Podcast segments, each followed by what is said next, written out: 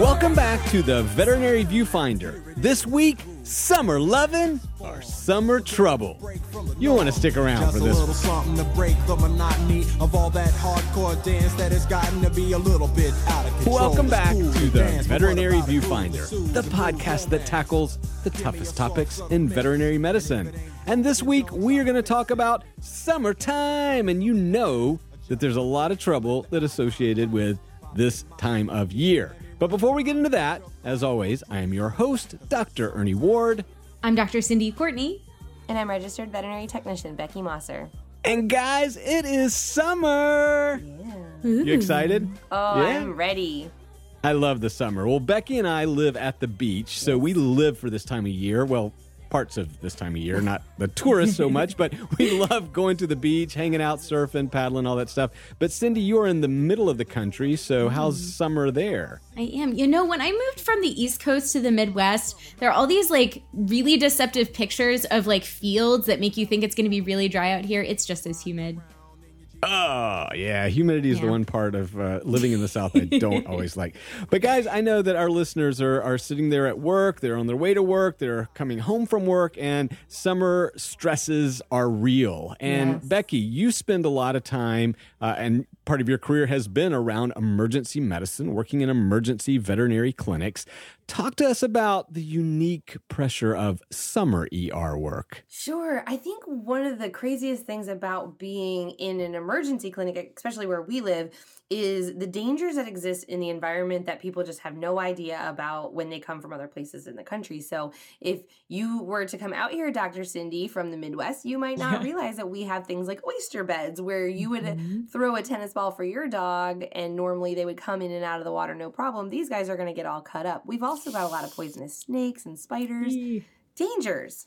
Yeah, and saltwater ingestion. I mean, so Oh, no matter where you are, right?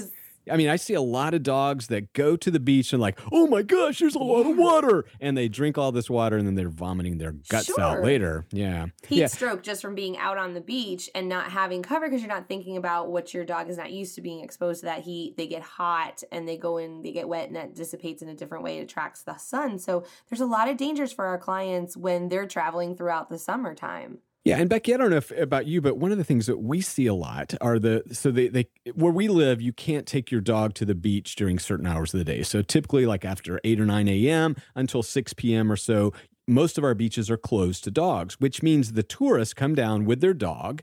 They walk them in the morning and then they put them back in their rental condo or home or whatever while they go to the beach all day or play golf or do whatever. And then they come home to a dog who has ingested something, who has hurt themselves somehow while they try to chew through a couch or a door or whatever. Mm-hmm. You know, so do you ever see that, Becky?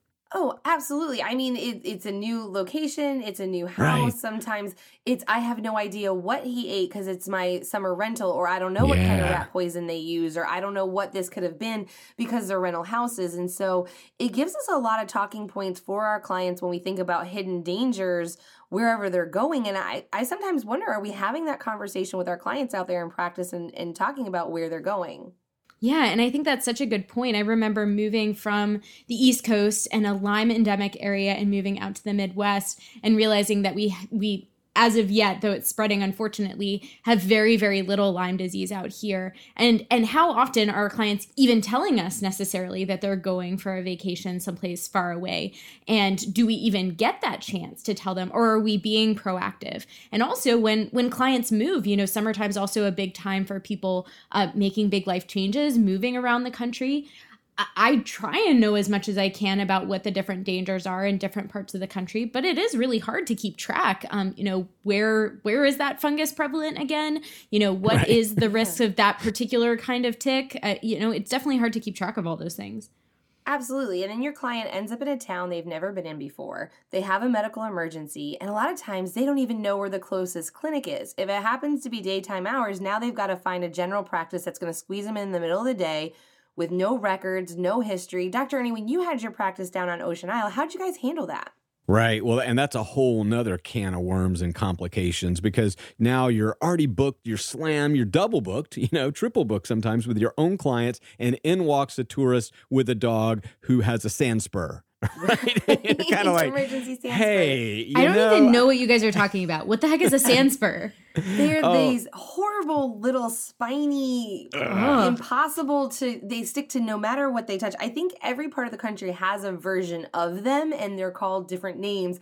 But it's one of the top things we see as emergency lameness in the clinic. But it Oh, feels man. great to Right. not even have to take them out of the lobby and say, "I've fixed your lameness." Oh, they come have in- great your yeah. vacation. Yeah, Cindy, it's hilarious because well, it's not hilarious, but you know, the client comes in, they go, "I think my dog's broken his leg," Yeah. you know, because Oh, the dog can't put any weight He won't down put and his it's foot down at crying. all. They they try to touch it, you know, and and the dog just is freaking out. So then you're the hero. But um, but getting back to to this, you know, how do you deal with that schedule? And I would say that is one of the biggest challenges that we face in the summer, in, in particular. And you know, there's no easy way. You know, obviously, Becky, if someone comes in and it's a real emergency, you know, not a sand spur, um, but the dog is bleeding or has difficulty breathing or collapse, whatever, you know, from heat, you, you know, that takes precedent. I mean, that's just a, a given.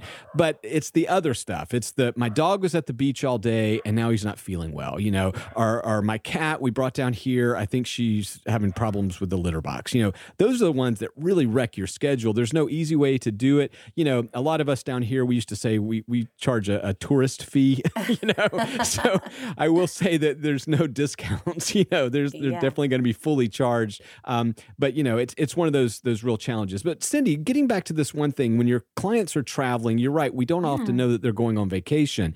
Um, is there anything that we can do, maybe as a profession, to better educate the clients and say, look, when you are going to the beach, there's here's a couple of things you need to know about the risk and dangers, but also make sure you locate the emergency clinic. Do you guys do anything like that? Yeah, and you know, I, I think as we were preparing to talk about this topic, I recognize that that we don't. And what I think is funny is I don't know about you guys, but in my area, there's definitely particular kinds of vacations that most people in my area go on. So so where I am, most people go to the lakes. So like Lakes of the Ozarks is is a kind of common vacation spot near where I am.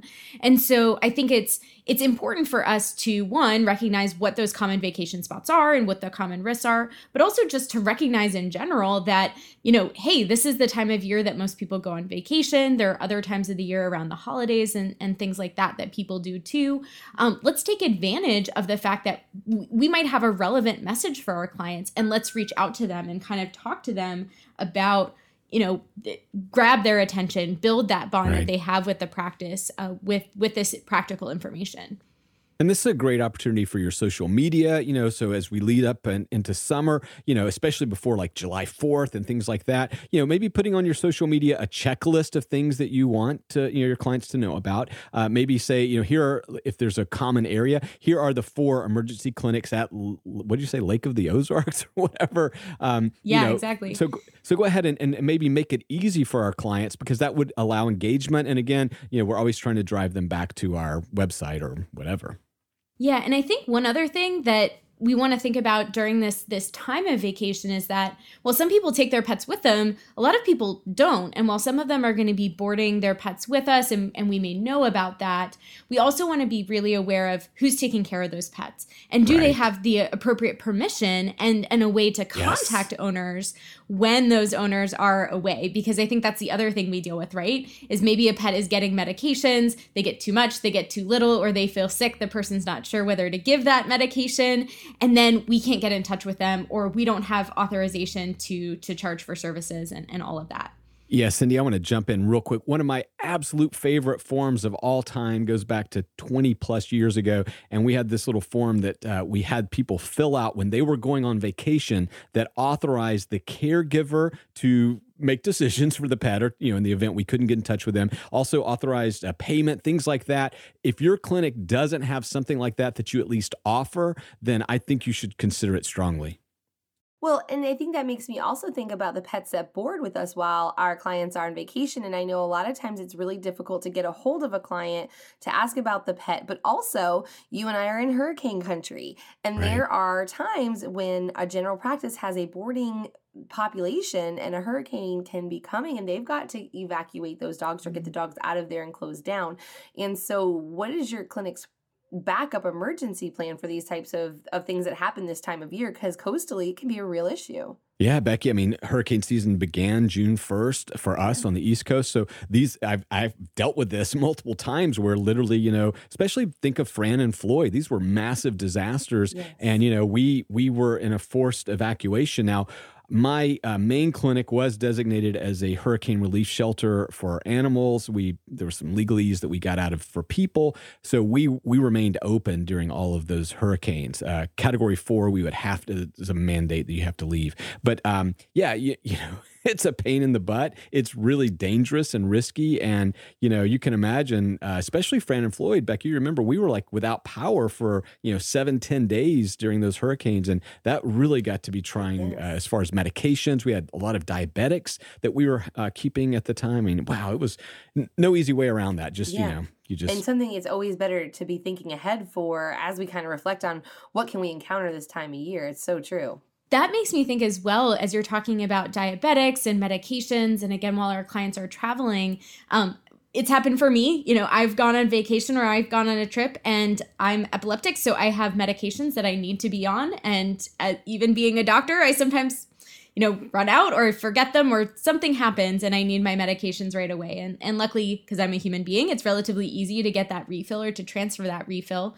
Um, I think often we get requests from those kinds of clients to fill medications within our practices, even if we don't have a relationship with that specific client. And I think the legality and the ethics yeah. of of doing that is is pretty yes. hotly debated in our profession. Any any thoughts on that, guys? Oh yeah, yeah. Well, that makes me think about those prescription diets, right? Where do you fall even on yeah. those? well, and that's a whole nother pseudo issue. Uh, the yeah. reality is, you know, veterinary clinics are not independent pharmacies, which means you right. can't call another vet and say, yeah. fill this prescription. We legally don't have that right. Yeah. Um, now, we do it as a courtesy, and that's why, Cindy, you mentioned something interesting the ethics of it, which yeah. I think is the more important because, you know, come on, it's a dog, it's a, a colleague or whatever. And so, certainly in my career, I've made those, I've, I've filled those prescriptions for people in need. But legally you are out on a limb you're in some gray area probably wouldn't have a problem but if you were prescribing something that could be misused for humans for example yeah mm-hmm. i think you're you're definitely liable Absolutely. Yeah. Yeah. So so I think we're definitely talking about some of the the kind of medical challenges that that happen during the summertime. Um, but there are also some of those practice professional challenges. I don't know about you guys, but um, one of the things I would find sometimes when I practice in the DC area is if people were traveling and they came to see us, um, we were one of the highest median income counties in the country. So costs were also significantly different when people came to see us for care. Yeah. And so that was also a challenge when when people came in, their minds were just blown by how expensive things were and, and they weren't prepared for that either. Yeah, and they probably blew up on you, blaming mm-hmm. you, you know, like, how can yeah. this be? You know, back home it only costs 20 bucks. Yes, absolutely. And they have no hesitation to make you feel terrible for that. Or again, the vacationers who are on their vacation who say they can't afford the emergency care that you're, you know, saying that their pet needs. And it really is something for us to think about in terms of keeping everyone prepared and making sure our clients have the tools that they need. But are you prepared for an emergency? Even on the road. So, how do you guys prepare for those car rides? You get all of those inquiries of how do I get my pet to where I'm going? Oh yeah, yeah. That and that's a that's a whole nother opportunity for you to educate clients online, create handouts. You know, what what are the what are your tips and tricks for travel? Because your your clients are desperately seeking it and they're online and probably getting some whack advice, quite frankly. So I think it's really important right now for you to create these documents, start putting them on your social media. Recommend when clients are calling you saying, "Hey, you know, I'm going to be boarding my dog in DC where it costs ten thousand dollars. You know, here's a handout that might help you with that, and and here's a shot of tequila." Yeah. and uh, speaking of shots of tequila, uh, getting pets from point A from point B sometimes feels like it requires that with all the forms that we have to fill out on our end. Yes. Um, especially when I was in the DC area, we have a huge diplomat and international population there. And so there were actually specific businesses that had had cropped up that specialized in helping pets get uh, travel internationally um, and to fly them where they needed to go. And, and I don't know about you guys, but whenever somebody comes to me trying to get a, a health certificate for flying their pet in cargo, uh, that is going to result in a very tough d- discussion yeah. where I say, you know, no, I can sign no. this and say that your pet is at no more risk than another pet, but I would not fly my own pet in cargo on a plane because I just don't feel like it's safe. Absolutely. And we just had another death. You know, Delta Yeah. had a, a Pomeranian. A Pomeranian, guys, was Yeah. flying in cargo. What kind of nonsense is that? Anyway, so yeah, I'm 100%. I have a I- I- Pomeranian. Eventually this is going to have to to change radically. You know, I know that Yeah. we've seen a lot of breed exclusions sort of tighten up uh, by the airlines over the past couple of years, but the reality is, like you said, Cindy, it is such a high risk that. Man, it makes you feel really bad if you know that's going to happen. Uh, but speaking of, of travel, you know, what about health certificates? I mean, I don't know about you guys, but here's what I encounter somebody dashing in and they're like, I'm going to the Bahamas. Yeah. Tomorrow and I need this health certificate. It's like, not going to happen. I'm not the problem, but you know, this has to actually go to our State Department, then to their State Department, all this approval. So, I mean, how do you guys? I've never cracked this uh, particular nut, but how do you educate clients on, you know, hey, if you're traveling overseas to another country with your pet, you really better do your due diligence. Well, I'm not sure I can give advice reaching in the past because I've had the same very similar circumstances, but I think this is where we can use social media for good. And I, I always Mm-hmm. hear people saying, like, we never know what to post on our website and our social Right. media and our newsletters. And these are great opportunities you know, around spring break to start talking about summer vacation with your clients, to start making sure that they're going to have the tools that they need. And really, just even taking it to that ground level interview at the beginning of every appointment. You know, it, it can't just be those quicks, any coughing, sneezing, vomiting, diarrhea. Okay, the doctor will be right in. We have really got to get a handle on what our clients are doing, and we have the gift of social media to do it. It's a wonderful tool in this case. Yeah, and Cindy, you brought this up earlier, but you know we have a lot of people in our area that are on boats, and so they're making a, mm-hmm. a leap across to Bermuda or going down south to Bahamas, Turks, whatever. You know, they're doing those reaches, mm-hmm. and there's a lot of diseases down there that maybe they don't encounter in New mm-hmm. York. So you know, it's it's something too to sort of keep in mind when you're looking at that kind of international travel. But even more importantly, it's like looking at outbreaks that are happening in our own country right now. We've seen, you know, on the West Coast all throughout this Yeah. year, we've had over 500 documented cases of canine influenza. And now we've got at least 30 something cases documented in Brooklyn and Manhattan. So, you know, again, Cindy, it's one of those things like you better try to educate your clients as much as possible on what they might encounter in these destinations. Absolutely. And I, I think often we we think we have that discussion once. We have the lifestyle discussion once, right? You know, the the Yep. new pet comes in and we talk about, you know, hey, what what does that lifestyle of the pet look like? And we kind of think we're done. But how many of our lifestyles stay the same over the course of our entire life, right? You know, that changes for us. And I think we need to to be checking back in with with our clients. And Becky, I think you make such a great point, which is that, you know, why are we not taking full advantage of all of the all of the people on our team and the other resources at our disposal like social media um, i heard a, a great presentation recently um, by dr rourke on um, a recent study that was done and i apologize i'm, I'm going to forget which company that did it but they were looking at millennials and how they like to get information and often they're making decisions based on information that they're collecting over a long period of time which i think we all knew um, in our hearts, but maybe didn't have the data to back it up yet. And so recognizing that they they need to hear it from our receptionist and they need to hear it from the technicians and they need to hear it from the doctor and they need to hear it from their friend on social media. And so not just educating our clients, but really making sure that we educate our team as well so that when that client makes that just small talk with the receptionist about the fact that they're going to have a really great trip coming up in the next couple weeks, our receptionist knows to alert us to that or to make a comment to the client about, hey, oh, did you think about such and such or you should talk to the doctor to make sure you have all the things that you need um, as you as you're getting ready Yeah, for sure. And of course, that type of thinking goes way back to the 30s Yeah. and 40s. Uh, even Nightingale kind of talked about the six times you need to hear something to accept it as fact. You know, so Yeah. it's really important to re-emphasize and reinforce that message as many times as possible. It's so true. And, you know, it's got me here thinking about how we're giving all these great recommendations and ideas of all the time and energy we need to spend with our clients and talking about this and and, and I'm picturing the receptionist answering these phone calls for vaccine requests for our clients who are across the country and all these phone calls that say, hey, I'm going on vacation. What do I need to do? And, you know, it even creates more work just as we prepare our clients. And it creates it at a time when we're probably short staffed because you know what? It's summer for Summertime. us too. Yeah. So Da, da. It's, right. It's wedding season. It's go to the beach. Oh, I have the Monday flu. Don't think I'm going to be able to make it season.